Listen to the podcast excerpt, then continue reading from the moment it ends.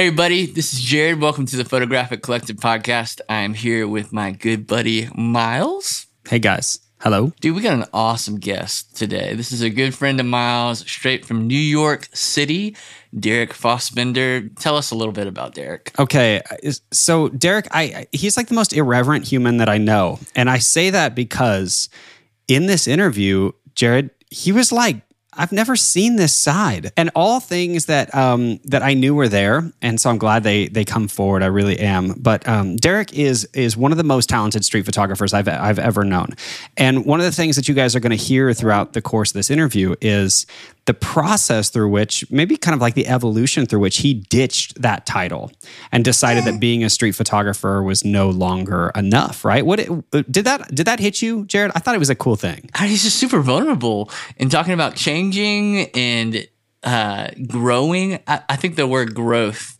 of seeing his journey is super cool to see for somebody so talented uh, and to have the quote unquote status that he has. Um, it was super cool to hear it coming from from, from him. So everybody's in for a treat. Yeah, Fujifilm uh, ambassador, global ambassador. Um, a, a, close friend all the way up the ladder. I mean, literally as high up as you can get uh, in in this industry. Um, he works with B&H events. Great dude, uh, man. I just can't wait for people to hear uh, just to hear Derek's voice. Um, so let's just uh, click over. Let's get at it. Can I not? Why don't I? Why don't I make a promise to you right now to not ask you the questions that are like, so Derek, what got you into photography? Mm, what if we, we don't do, do those? You want to not do those questions? We can. We look. I just was telling somebody earlier. I was on. This is my third call of the day. No, third yes. podcast. Not podcast, but like between like call. So he has two other friends. into my day job. I have two other friends, yeah. and you know they got on the schedule first, so I had to give them some time.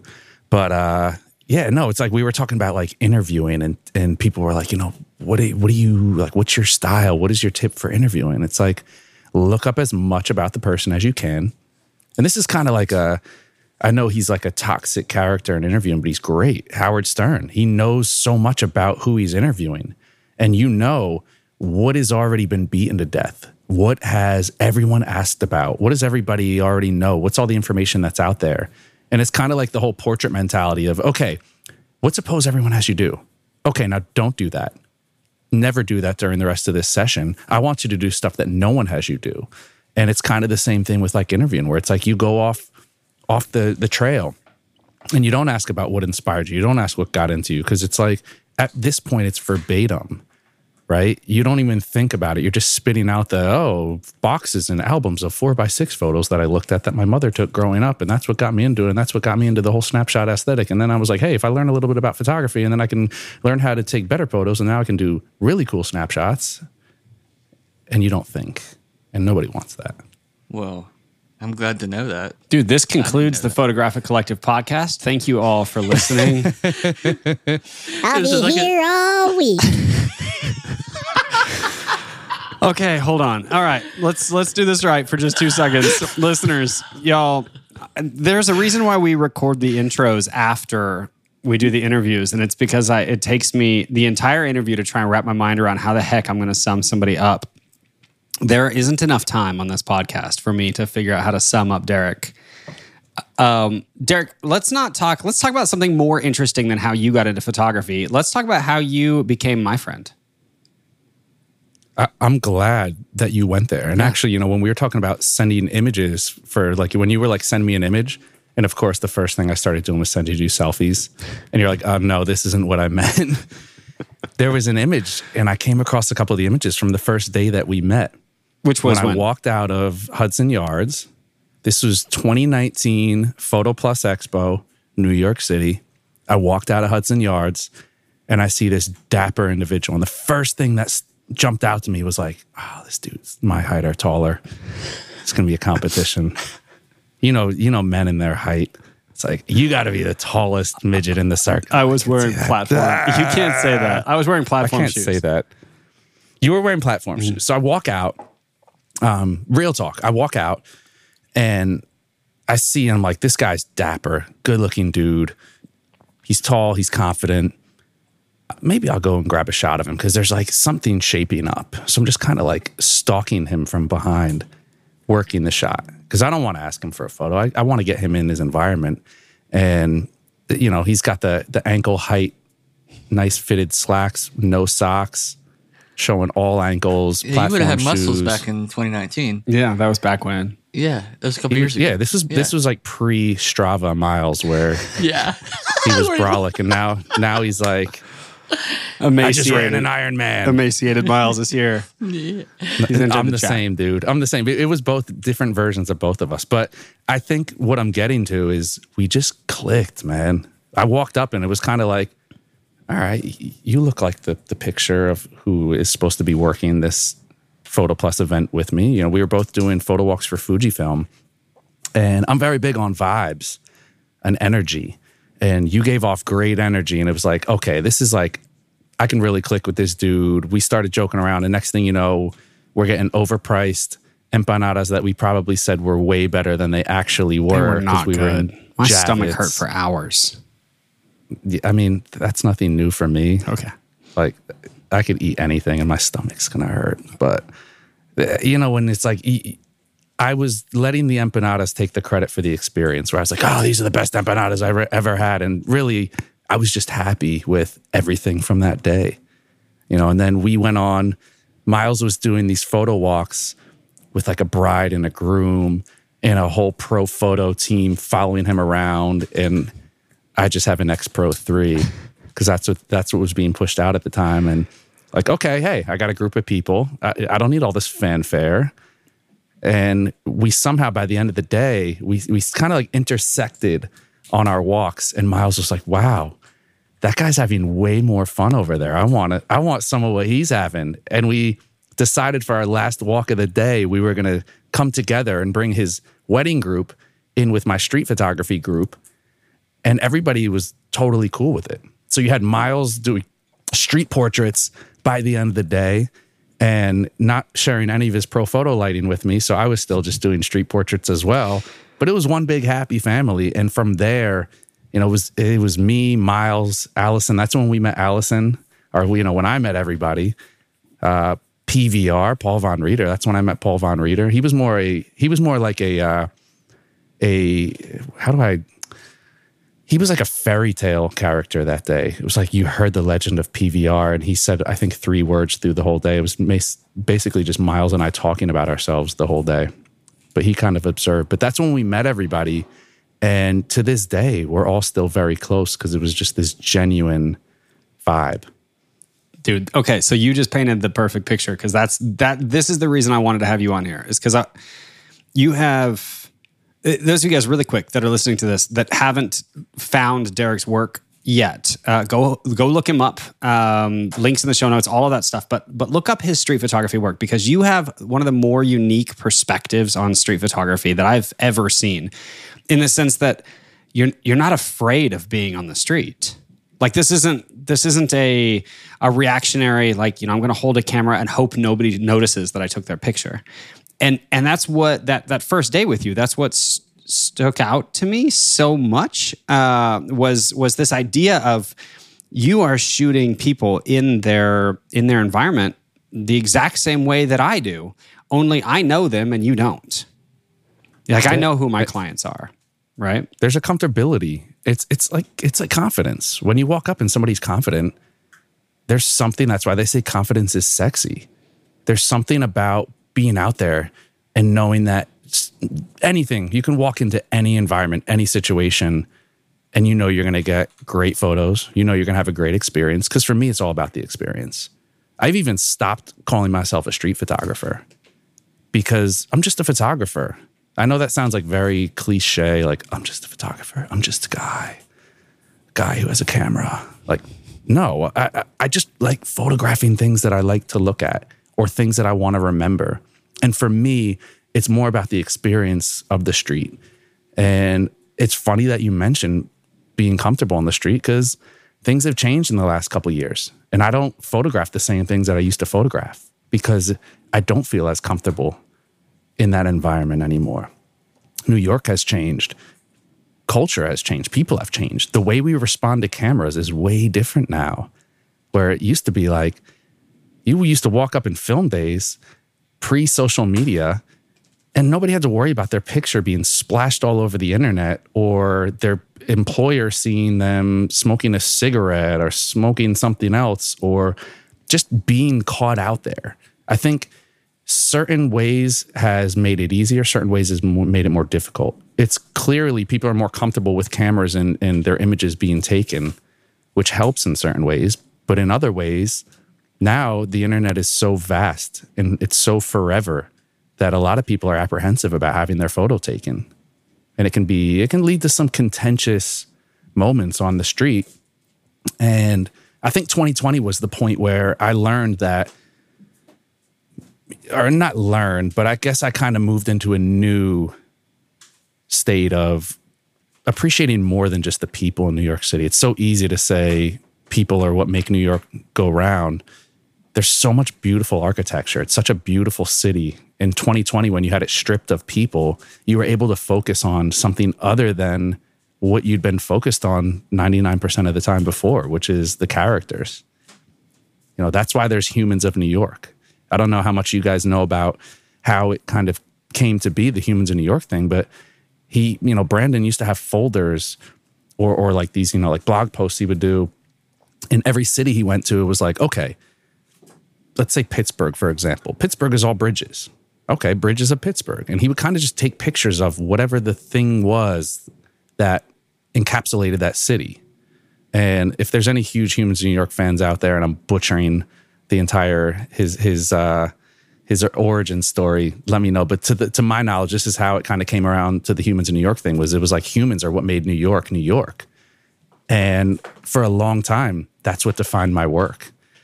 And it's not the same as it is 10 years ago or even five years ago. My my style has changed so much that that's what's led me to drop the street from just being a photographer, taking pictures of things I like to see and breaking that mold of feeling like we have to fit in, of photographing what our fans and followers want to see and photographing what I want to take pictures of it. I don't know if that was like just random rambling, but I've never spoken more honestly and candidly about what I do. And I think we sometimes get locked into being typecast and we don't allow ourselves to we typecast ourselves because we're expected to be something. And it's not easy to sit there and say hey i know you're bringing me on this podcast because i'm a street photographer and i do edgy work but guess what? I'm not as edgy anymore. I've kind of grown. I'm like you know this guy who used to get up in people's faces and used to relish in these wild interactions and these crazy stories and now i kind of play the 10th row seat guy who's just kind of observing and is appreciating different things. Because ultimately, for me, it's about, you know, I, I, said this the other day to somebody, and the reaction on their face told me everything. I said, photography is one of the few things that appreciates with time. Most things depreciate. You drive a car off the lot, boom, you just lost 20, 30% of the value. A photo every day, every month, every year, every decade that a photo is in existence it gains more importance because you're further away from that moment and the less you remember it and the more value it puts on that record of it Dude, you just took us 12 different directions at once. Your ADD is firing. It is time to welcome, like. Welcome to a conversation with me, guys. Derek, pop an Adderall. Let's slow down. uh, okay, well, so quickly then, let's let's just go down this road because because I, I can see Jared's mind, you know, like the wheels are turning and and I like I'm dude, I'm there. I can you can you stop us though really quickly and and just hit like I want advice then on how I can be more present in the way that my work is evolving because it seems like you've been very intentional with this. Like you are an off the cuff. If any anybody that follows Derek knows that you are like probably the the single most uh, disrespectful human alive, but also proudly. My yeah that's not a yeah it's it's well documented. Um, but only to people that deserve it. But the that's not true. I, I also also that's a gross overstatement. you could get it. The the point is like derek is derek has no filter. You just do what you want to do but there's so much intentionality in when you press the button And I think that you see a big, a, uh, a massive gap between something as childish and silly as your Instagram story and as you pressing the button on a piece of work that's going to have your name attached to it for the rest of your career. So, how do we become more intentional in when and how we press that button? I love this question. And this is really a new thing for me. My whole life, I felt like I didn't belong. I was an athlete, I was an artist, I was a class clown. I checked all the boxes, but I was I, I was like a jack of all trades, master of none in life. I didn't know who I was. I always really looked up to the people who could just be themselves and they were so sure in who they were. The people that never went through phases. And I think that I shamed myself for going through phases and being 20 different people at the same time and being one person this week and one person the next week. And, you know, code switching, going to Fifth Ave and talking one way with people, and then going into the projects and talking another way. And then I finally hit a point in my life where I was like, this, I'm the sum of my parts. I'm everything. I'm all of it. Why do I need to hide that? Why do I need to be afraid of who I am? Why can't I own it? Why can't I really harness that energy and make it who I am? And that's when my Instagram shifted. You know, you talked about how chaotic and random my Instagram stories are. And it's like, that's me. You've hung out with me in person. You can vouch, like, I can go from a, a 10 to a 2 to a negative 70 in a matter of seconds. And I think getting back to what your question is, you have to figure out who you are. In order to be successful as a photographer, it starts with you. What makes you different than anybody else? Because you're not taking different pictures, you're not doing different ideas. Every once in a while, you might stumble across something that nobody's done, or you're doing better or, or different. Or at the end of the day, we're all just recycling content. We're recycling approaches. We're teaching the same stuff over and over and over. You know what makes it different? You, right? You might be Jared. You might be Miles. You might be some random person listening to this podcast right now who, up until this point, was like, hey, I, this whole time I've been trying to be something I'm not, or I've been ashamed of like who I am. No, you have to just own who you are. Nobody can decide who you are except for you. And for me, it just happened to take damn near 40 years for me to figure it out. And once I figured it out, I hit the ground running and I started just owning it. And that's when all of my success came. So intentionality is about knowing who you are. It's about being able to open it up in the fast lane, no cars in front of you, and just put the gas pedal to the floor. Right? Because otherwise, you're you're apprehensive. You don't know. Oh, well, mm. my well, can I post this? It- you know, can Question are people going to like this? You know, you yeah, you question everything. You limp into everything, and you're worried about what people think. You know, true happiness in life is not caring what anybody else thinks. When you break it down to a molecular level, that's really what it is. A person who is truly happy does not care what anybody else thinks. And I'm damn close, but I'm not quite there. There's times where it's like, you know, how many times do we put an outfit on? It's like, oh, are people going to, like, am I too underdressed? Am I overdressed?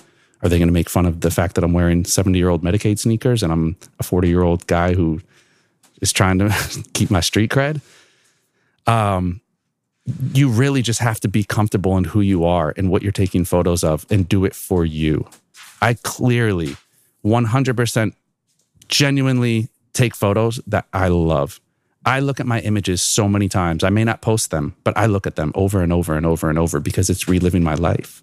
And I can do that now because I'm so happy with my work. I'm fighting imposter syndrome every day that I pick up a camera, every day that I wake up and breathe another breath, just by accepting who I am. Because it's no longer about likes, it's no longer about follows, it's no longer about any of this stuff that we've given weight to in the creative industry. We've all seen how much the creative industry can change in, in a number of years. It's like how many people were like ready to like break their backs just to be relevant on whatever that thing was that was like a live podcast, the audio thing. Clubhouse. I can't rem- Clubhouse, yeah. It's like, Too soon. man, Too soon. so soon. Look, everybody was there. I had a Clubhouse profile. I'm one of them. Yeah, but I was the mayor. you know, yeah, he was. was you, you were like, Ouch. I, look, we all we, we all are on the same path and we get caught up in the same traps. And that's my personal perspective. Everyone mm-hmm. else has their own vision. You have to find your own way. I can't so, Yeah, go ahead, Jack. well, just Derek. Well, so what? What was the catalyst for that? Like, what was that the catalyst for the shift in your mindset there, or was it like a slow progression? it was a slow progression and i think i kind of just hit a point where it had nothing to do with photography it was me in general like am i Yeah. happy am i doing this like i I, I had a really bad job history, like to the point of like, I was always the person that was like, just get me in a room, get me in front of somebody, and I will get hired. As long as I like have minimum qualifications, I'll get hired. Because ultimately, who do you hire? You hire the person that you want to take out to lunch. You hire the person that's like want you know is, is a presence in the office that is felt, and everyone's like, oh, it's everyone's in a good mood when they're around. But I didn't have the keywords.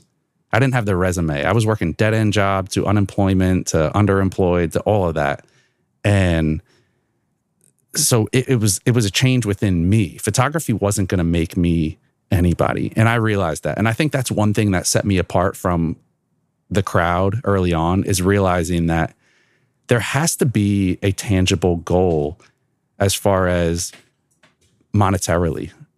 Let's you know because let's talk about the business end of it. If you can't afford to pay your bills and you can't put food on the table, then you don't really have the time and the mental capacity to open yourself up to the art of photography, to the really like, if you're so stressed on paying your bills, pay your bills first. Don't follow the passion, follow the money. The money will create the comfortability, it will create the time, it will create the opportunity to chase the passion. And a lot of people, I feel like they have it backwards. They're out there preaching, follow your passion. No, don't follow your passion. Follow the money. And then avail yourself, you know, make yourself available to the passion. That'll always come. And I think that's something that I figured out that helped me was I was always focused on paying the bills.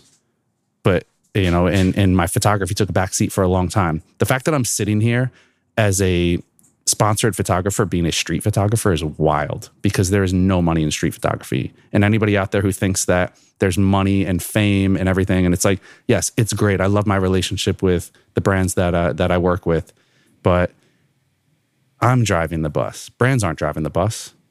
They they make opportunities for you, and it's great to have a relationship. But I say this all the time: don't get caught up in in you know having you know a brand presence or this no pay your bills pay your bills in any way you can and then worry about having fun with it See, this is cool because this is one of the the conversations that you and I get to have in common. I know you mentioned earlier Allison and Paul and you and I and um and a lot of the other guests that have been on here that that are sort of adjacent to this relationship as well.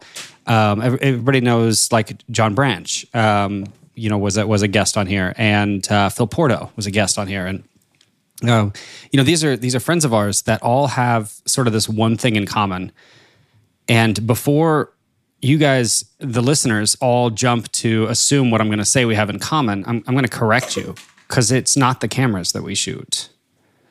Uh, it, it really isn't. I mean, the reason these friendships have all been built so strong um, has very little to talk. uh, How often, Derek? How often do we talk about gear? When was the last time I even asked you what camera you're shooting?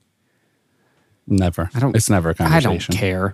Although we did laugh the other day in New York, we were like two of the only people on planet Earth with X100Vs. So um, I, I made a joke. we in- have fun with I it. made a joke in the Fujifilm Slack channel that we looked like um, hipster Pied Pipers with with a whole bunch of like people popping edibles, following us through the street, trying to find out where they could get one. Um, but the the reality is, like, what we have in common is is just an appreciation or a creative appreciation for humans, for people. And we shoot people.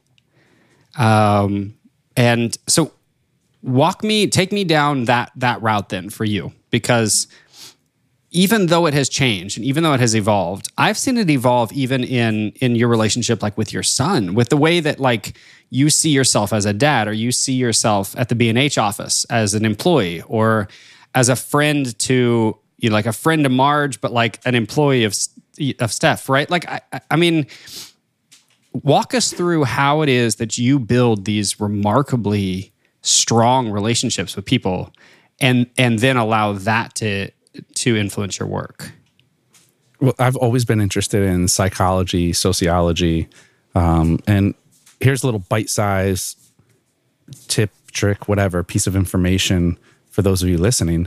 Shoot what you know, shoot what you love. You'll never go wrong. You start with those things. Whenever you're not inspired, whenever you don't have any direction, whenever you can't think of a project to start or anything to take photos of, or you're uninspired, start with what you know, start with what you love. And I'm glad you brought my son up because that's been a major motivating force in my photography as he's gotten older and started to show his personality. And it's like every day I do it for him. Everything I do, I do because I want my son to succeed and I want him to have every opportunity available to him. And that's kind of shaped, you know, my photography in the way that I take photos of him constantly. I think it's so cool that I can take really cool pictures of him to look back on. And I can remember every memory I have with him and just happen to do it in an aesthetically pleasing way because I know my way around a camera.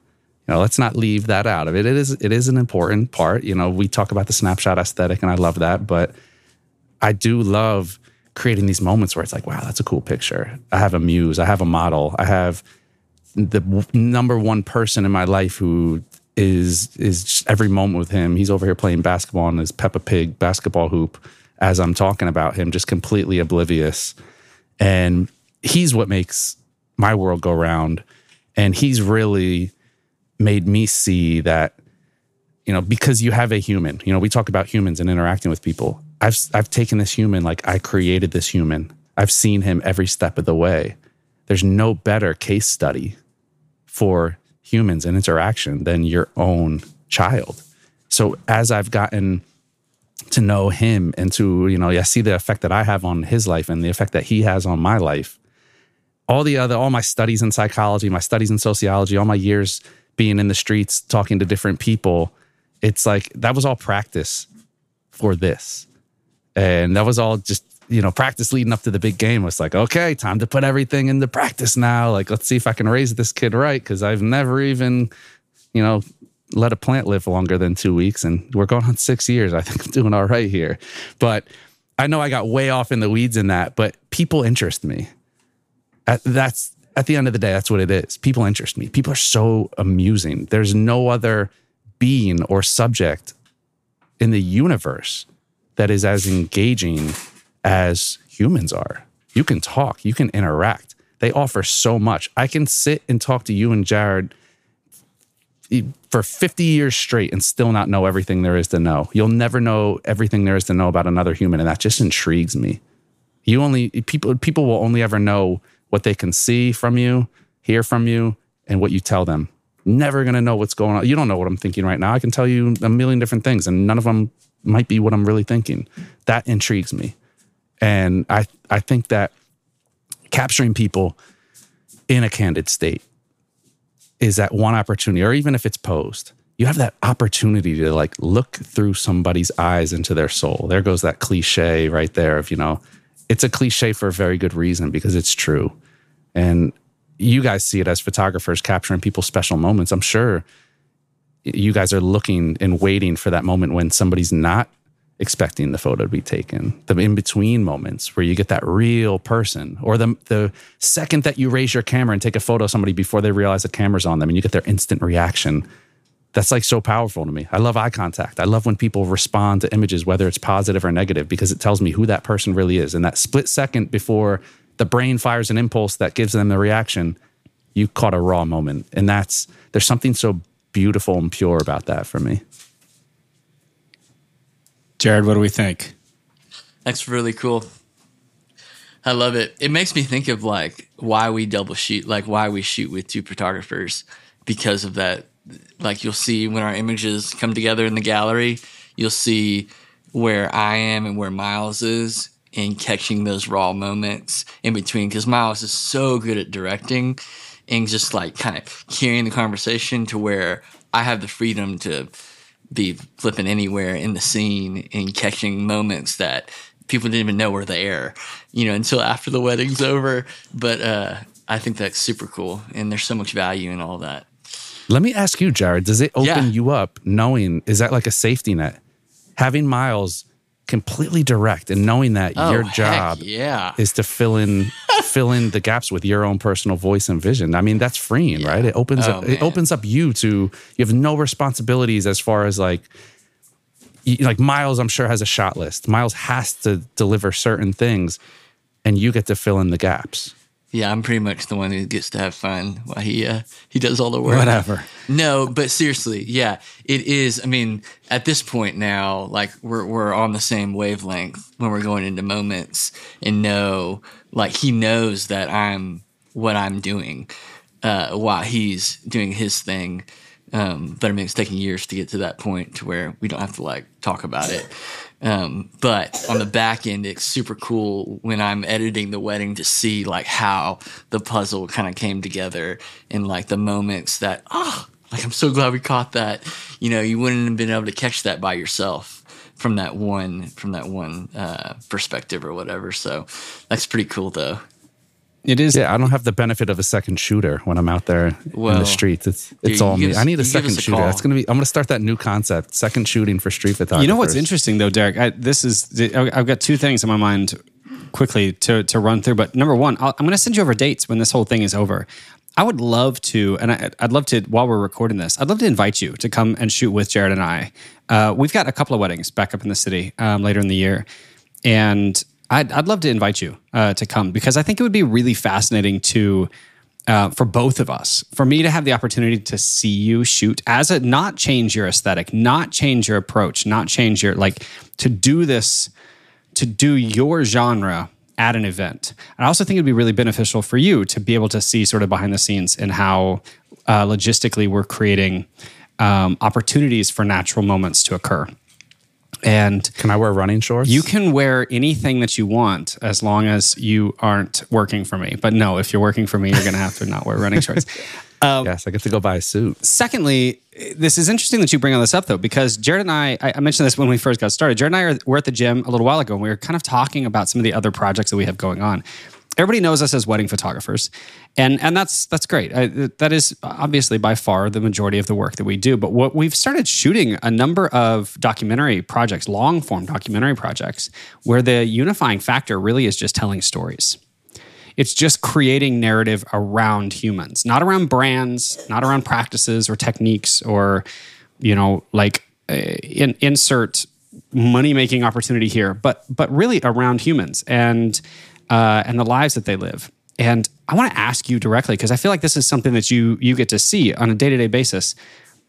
Between the time that you know you get off the train and you show up um, at the B and H office or wh- wherever you're working that day or whatever you're shooting that day, what is the unifying factor that you see in the people in New York? Like, what is the thing that connects them all? Because it's that glue is the thing that that Jared and I are working with a number of these companies to say, like, okay, sure, you're you're running this massive hundreds, thousands of acres of ranch, and you've got people that work that all have different jobs, but there is one thing that connects you all, right? the so family, the family, the fami- ah. let's start. Let's try this again. The familiarity. of the New York experience. And I'm going to say that again the familiarity of the New York experience. People gravitate to things they're familiar with, right? People love to be in known company, it's comfortable. When you're in the car and you get the aux cord, for all my old people who remember the aux cord, when you, you could put on the best song but if you have a car full of people, if no one knows that song, and it's like you're heading for a road trip, everybody's amped up, everybody's having good vibes. You put on a song that nobody knows, it doesn't matter anybody? how good it is. anybody? Yeah. It's like you just killed the vibe. You could put on a song that nobody would admit to liking otherwise, but everybody knows it. Miles, I'm looking at you, Miley Cyrus party in the USA. let's go. And you know, you're going to have like a car full of dudes singing at the top of their lungs just because they know all the words, just because it's familiar. It's not a good song, it's familiar. And that's what ties New Yorkers together or anywhere you go. I, I think New York, especially because it is such a unique experience living in New York. I think that's where you get people. You get people because whether you're in the subway, you all know the subway experience. You all know what it's like It's you're you're trapped in a tin can. You don't know what's going to come through the the door at the end of the subway car at any time. You don't know when you're going to be stopped in between stops. You don't know when you're going to have a delay. That tension is a shared experience. I won't photograph people in the subway car because of that tension, because I understand what they're going through. I understand the experience. I see somebody in the street.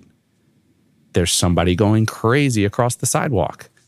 You lock eyes with somebody else and they're seeing the same thing. You're like, yeah, mm, got to dodge that one. Let's cross, let's cross against the light here and get away from that. It's a shared experience. That's what I feel. If you can boil it down to one thing, it's the shared experience. No matter where you're at, when you go to Vegas, right? Everyone's in Vegas for one reason to have a good time. Not us. We're just there to eat at that same tacky steakhouse over and over and over again. CC Paul von Rieter. Uh, I personally, I personally love going to the uh, what's the castle? How did I forget the name? Excalibur. It is like the best of the worst of the best of society, and I love it. I'm I'm there for it. Next time I'm in Vegas, I'm bringing you with me. But that's it. It's a shared experience. You go to a resort. Everybody's on vacation, right? You're everyone's there to have fun. So what do you do? You know, you all come together and it's like, hey, we all want to have fun. We're there for a common purpose. And I think that commonality is what I feed off of as a photographer, understanding the experience, understanding when is a good time to engage with people and when is not a good time to engage with people. All the all the information that you have available to you, no matter which genre you're you're in, it's all about information. It's all about knowing, you know, if you're a wildlife photographer, you have to know about the animals that you're photographing or else you're not going to get images. If you go out to, sh- to photograph bears when they're hibernating, you're not going to get bear bear photos. If you know when a bear feeds and you know what locations a bear is going to go to and when it is threatening to photograph a bear and from how close and how far and all this, you have to have information and you have to utilize that information. That's how you get great images. So, Or one of the so that you you've touched on this a couple of times. I've mentioned it a few times. So you also, uh, as well as being a, a very obviously uh, like an accomplished uh, photographer. I mean, you've got two books out. Um, I own both of them. They're both signed. Um, they're amazing. Thank you. Um, it- on, genuinely, I'm, I'm not saying this lightly. Two two of my very favorite uh, books that I own. Um, they mean a you. lot to Thank me. Thank you. You've you've achieved and achieved and achieved, but uh, parallel, you know, lifestyle here. You still work um, full time with B and H Photo, um, and so you get like a behind the scenes and at a high level behind the scenes. You know, you're not you're not working at a cash, cash register. Nothing against that, but you're you're at a high level in the corporate uh, environment. You get to see where this industry is headed. What is it that you see that you that makes you nervous right now about the way that we're all going? Well, first of all, I want to point this out to everybody out there who is hung up on the title of being a professional photographer. And I think for a long time, this is one of the things that stood in my way was like, oh, I don't make all of my income. Or if 75% of your income doesn't come from your photography, you're not a professional photographer. And we all get up, caught up in the semantics. Shout out to all the people out there that are making a living doing something else. The weekend warriors, the people who pick up a camera when they can and they're picking up side gigs. You should feel every damn bit as proud of what you do as anybody else. There's no glory in just calling yourself a photographer, a freelancer, or it, it doesn't matter. At the end of the day, get by how you got to get by. And if you never reach the point of being full time making your 100% income from photography, doesn't matter. Doesn't make you any less of a photographer, any less of an artist or anything. So, so let me get that out of the way first of all. Um, honestly, I I have nothing bad. Like I don't see like being plugged into the industry on on a corporate level. And I'm dealing with a lot of top people, a lot of top brands. I see the other side of the curtain. I get the emails from photographers who are out there teaching workshops on how to run a business and I'm getting an email from them like how do I get sponsored? how do I get money? How do I convert this? And it's like, Wait, aren't you teaching a six part series on this next month? Um, I see these, I see more than I want to see. Thanks for burning Ignorance me is on that one, Derek. I'm not going to email you next month. Passive aggressive. I I see only good things and, and things that I think are beneficial to everybody. And that's why I share information with people from that side of the curtain where I think, you know, if I had to say, you know, one of the things like, what was the original question? Like, what, you know, to fear, things to like. Yeah, just what makes you nervous? I, I, I think, makes I me think people about the just in general about our in our industry feel some tension. You keep mentioning this word tension, and Yeah. and I feel it at workshops. I feel it at, W- at you know shifting. WPPI and PPE. So what what is that, You- or is it all you know just what I'm nervous? You know what I'm nervous about? Not the industry at large. The industry is always going to be okay. There's always going to be people that drive the industry. There's always going to be people that that carry the momentum and carry the load for everyone else. And there's always going to be people that get lost in the fray. I am nervous for the, for a continuing number, uh, increasing number of people who get lost in the fray, and they're motivated by the wrong things. And that's what I see from my industry experience: is people who are going in the wrong direction. They're misguided. They're looking at the wrong things. If there's one thing that social media has taught us in the couple years that it's really taken a hold of of the industry, it's that nothing is certain. Everything's a business even social media is a business and it's monetized and it shouldn't be a goal. Becoming an influencer, becoming a brand ambassador, none of that should be a goal. None of the, and, and I think that that's what I fear and I'm nervous about is I see so much talent pointed in the wrong direction. And I want to see people really take hold and take ownership of their creative voices and their creative vision. Don't create for what somebody else wants. Don't create for what moves the needle. I posted a picture yesterday of fireworks. I have no rhyme or reason to my Instagram posting. Sometimes I'll go months without posting anything and I garbage post in my Instagram stories. And sometimes I get sick of dealing with DMs and responses and feel like I'm a jerk because I don't respond to every message. And then I go ghost and I stop posting. That's that's what works for me. Right? It works for me and it has nothing to do with moving the needle in a social media fashion. I don't have a huge following. I don't get crazy analytics.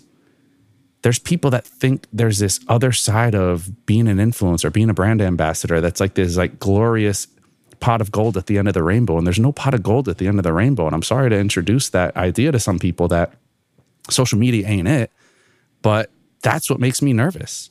I get nervous by the fact that our industry has it's been cannibal it's it's like cannibalizing we're cannibalizing ourselves look at look at followers right let's let's go back a little bit let's go back a decade to when instagram is really taking off and you had the suggested user program and it was like okay i'm a suggested user when someone signs up to instagram they're going to see my profile with a list of 10 other profiles right i know miles i know jared i'm going to tell my buddies at instagram hey miles and jared they, they should be suggested users too okay so i put my friends on cool. We hang in a little circle. We we build each other up.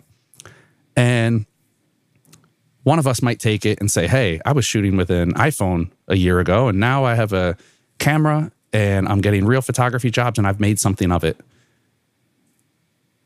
That was a that was a reality 10 years ago.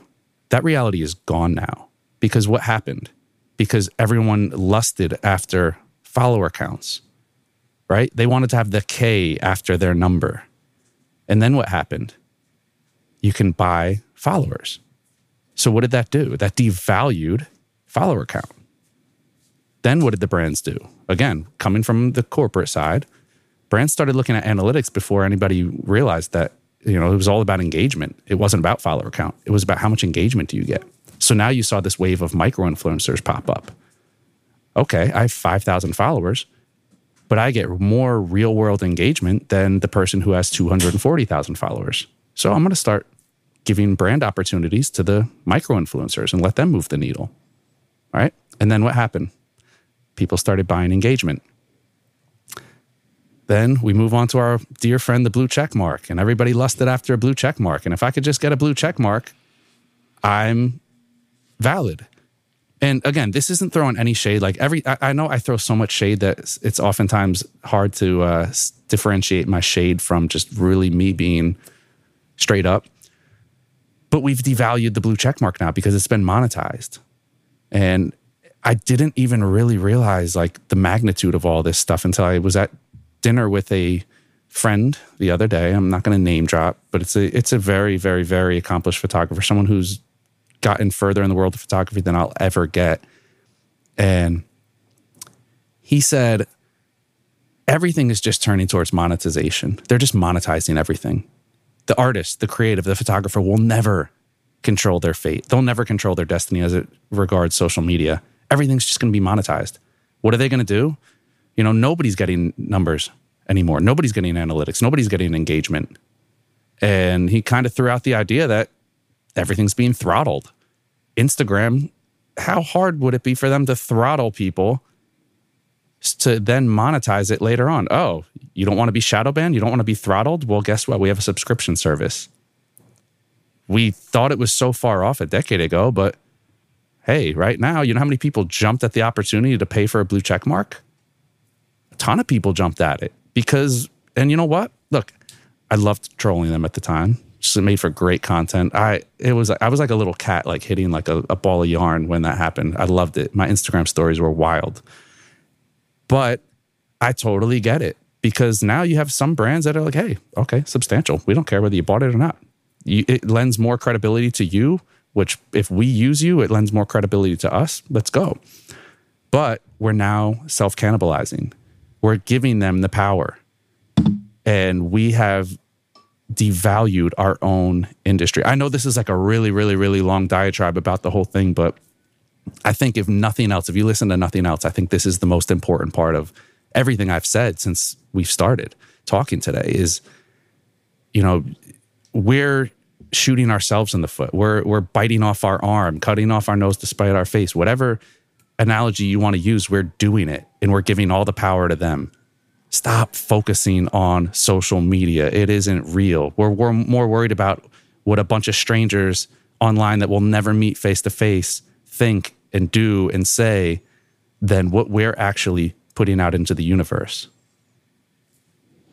There's the soundbite right there. That's huge. It's good. That's really good, Derek. good stuff. and it, it takes it takes a lot of courage as a as a brand ambassador um, as a professional it takes a lot of courage to speak out and say that because i think the the shallow end of the pool assumes that that's a you know like that's a shot that's fired at these companies i think the reality is that the companies that we want to work with um, deeply appreciate working with creatives that have the integrity to know the value in their work.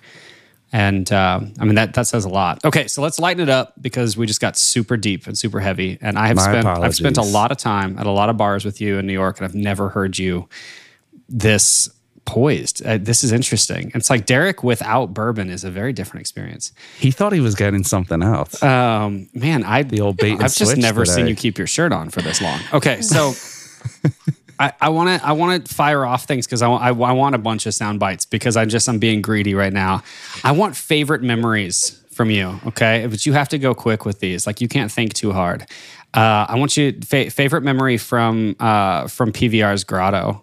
First, you have to explain what that is. PVR's grotto. So the pool at whatever hotel it was we were all staying at, WPPI. It was the one WPPI that they had to reschedule over COVID. So they had WPPI in August. So you could actually go to the pool because it wasn't in February and it was nice and hot. And slow motion video, Paul Von Rieter under a waterfall. I- don't think I need to explain any more than that. It was majestic. It was like it was like the unicorn of experiences. Can I get a link to that pic, that video that I could post in the show notes, please? He's he's gonna block me from his account and the Von Rieter account. That's that's okay. Free sombreros for everyone. Okay, so uh favorite favorite memory uh with Allison Conklin. Favorite memory with Allison, the tennis ball. Allison will get this. Um, I, I'm just gonna say the tennis ball.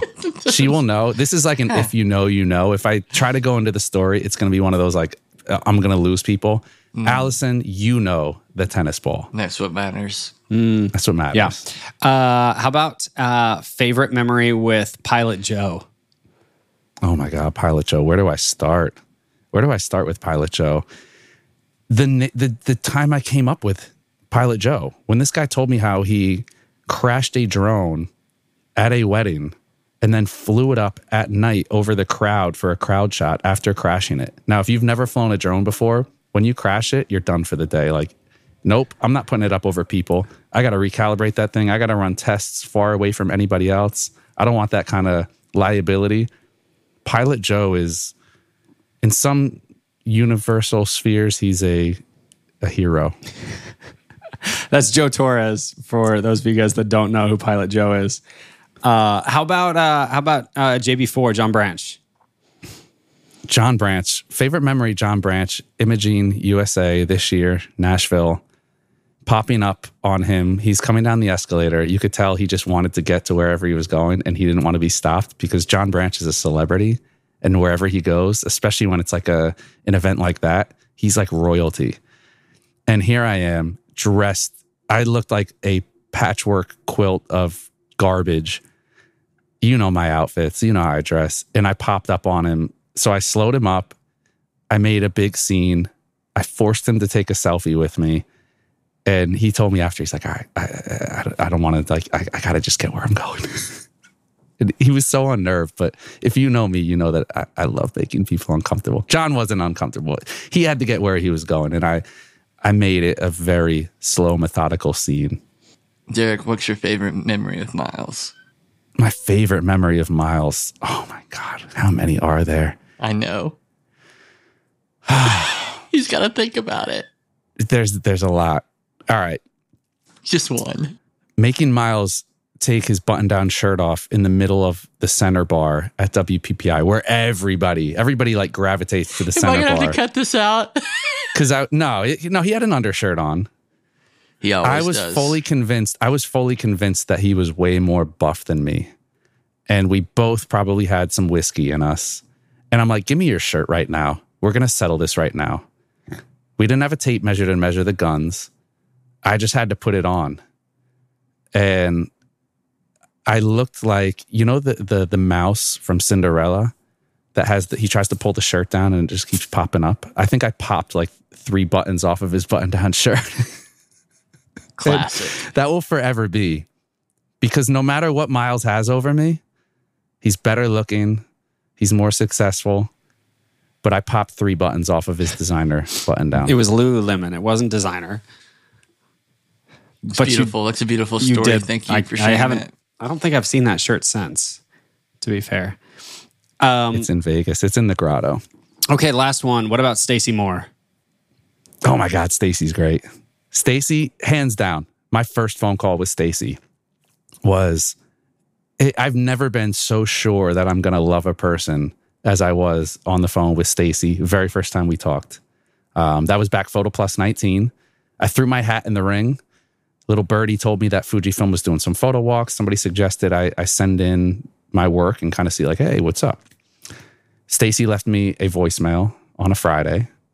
I called her back on a Monday. We talked for about an hour, and I had to message her later in the day just to be like, I am still on a high from our phone call. You are awesome. I love you already. Didn't hadn't even met her in person. Over the phone, I knew right away. And then I I mean, Stacy, you meet her in person, it's like taken to another level. It was like that phone call to another level. But yeah, Stacy, Stacy's a no-brainer. You know right away you're gonna love her. Mm. This is cool. So, guys, the, the reason I ask these questions, if you've if you've hung in here for long enough to hear these little funny stories, the reason I've I've asked these questions is because we've been talking so much with Derek about his love for humans, just his love for people, and how it informs his work, how um, important it is that like the human element from a psychological perspective, but also just from an instinctual perspective, informs him creatively. Y'all, if you don't have a community of people like this, that you just have endless numbers of stories and great things to say about them, um, it may be one of the reasons or, or one of the things that's holding your work back. And so I would encourage you, you guys go go find that community. If Photoco could be that community for you guys, I hope, I sincerely hope it already is. Um, but DM me, DM me uh, over on Instagram or find us uh, in the Photoco uh, Facebook page or over in the Slack channels um, go and and drop like endless numbers of spam on Derek's Instagram page, please. Eh, Find community, like find ways to connect with with other humans, and I promise your work will be better for it. Um, okay, Derek. Well, dude, man, uh, that was that was 55 minutes of like pure gold. I didn't even know you were capable. I'm going to be honest. I didn't. I wasn't aware. I feel bad because I'm all over. I, I have to be a complete train wreck to edit for an interview or podcast. I bet there's almost no editing to do to this. Jared would would be the part. Jared, how how much are we Jared going to have to cut left. out? He's like, I'm done with this guy.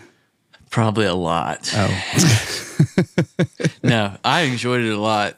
I, I really appreciate your transparency, man. And yeah, you're just you're really easy to listen to.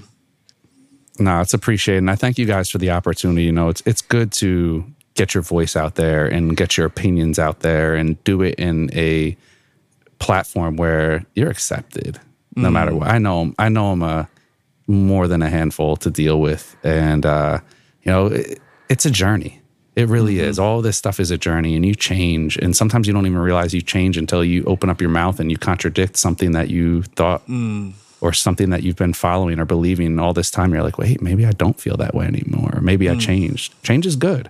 It you know, is you should always be looking to level up and, and progress yourself. So I thank you guys for, you know, I haven't I haven't gotten a chance to just sit and talk and and get my thoughts and feelings out, especially about the industry. So huge thank you to you guys for what you guys are doing and moving the uh, the industry forward. I'm here for it. Hey, I, I've plugged this a couple of times. Last thing we're going to say, you guys.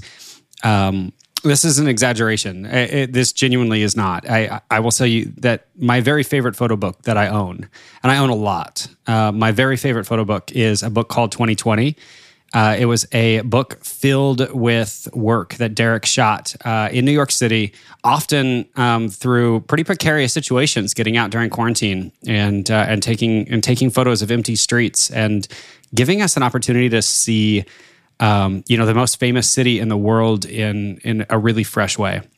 So there's going to be a link in the show notes uh, for you guys to check that out.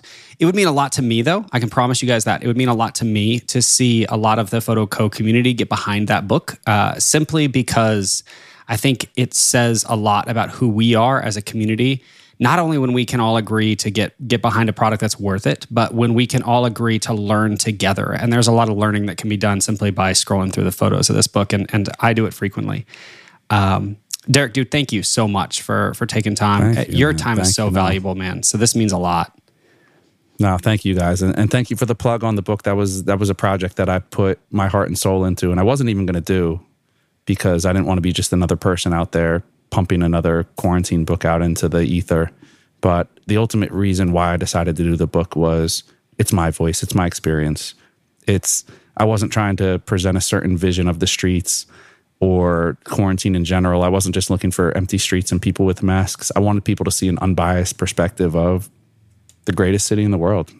So thank you, thank you for supporting it, for supporting me. Um, yeah, thank you. It's called 2020. Clicking down, I, and and then and then genuinely go go hit Derek up uh, like a machine. You can spell. You want to spell that? L I K E A M A C H E E N. There it is. If you uh, if you see this over on YouTube, you can see him with his own mug. He is this guy has more swag than anybody I've ever met. Oh my Uh, students got this for me. I didn't do Like it for my myself. students, so I, I subtle. feel I feel good about it. like a machine over uh, on on Instagram.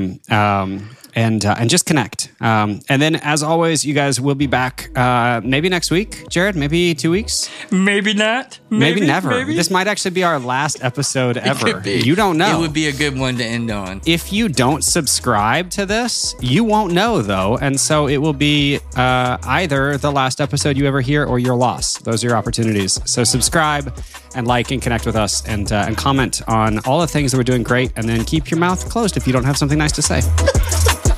All right. Love you guys.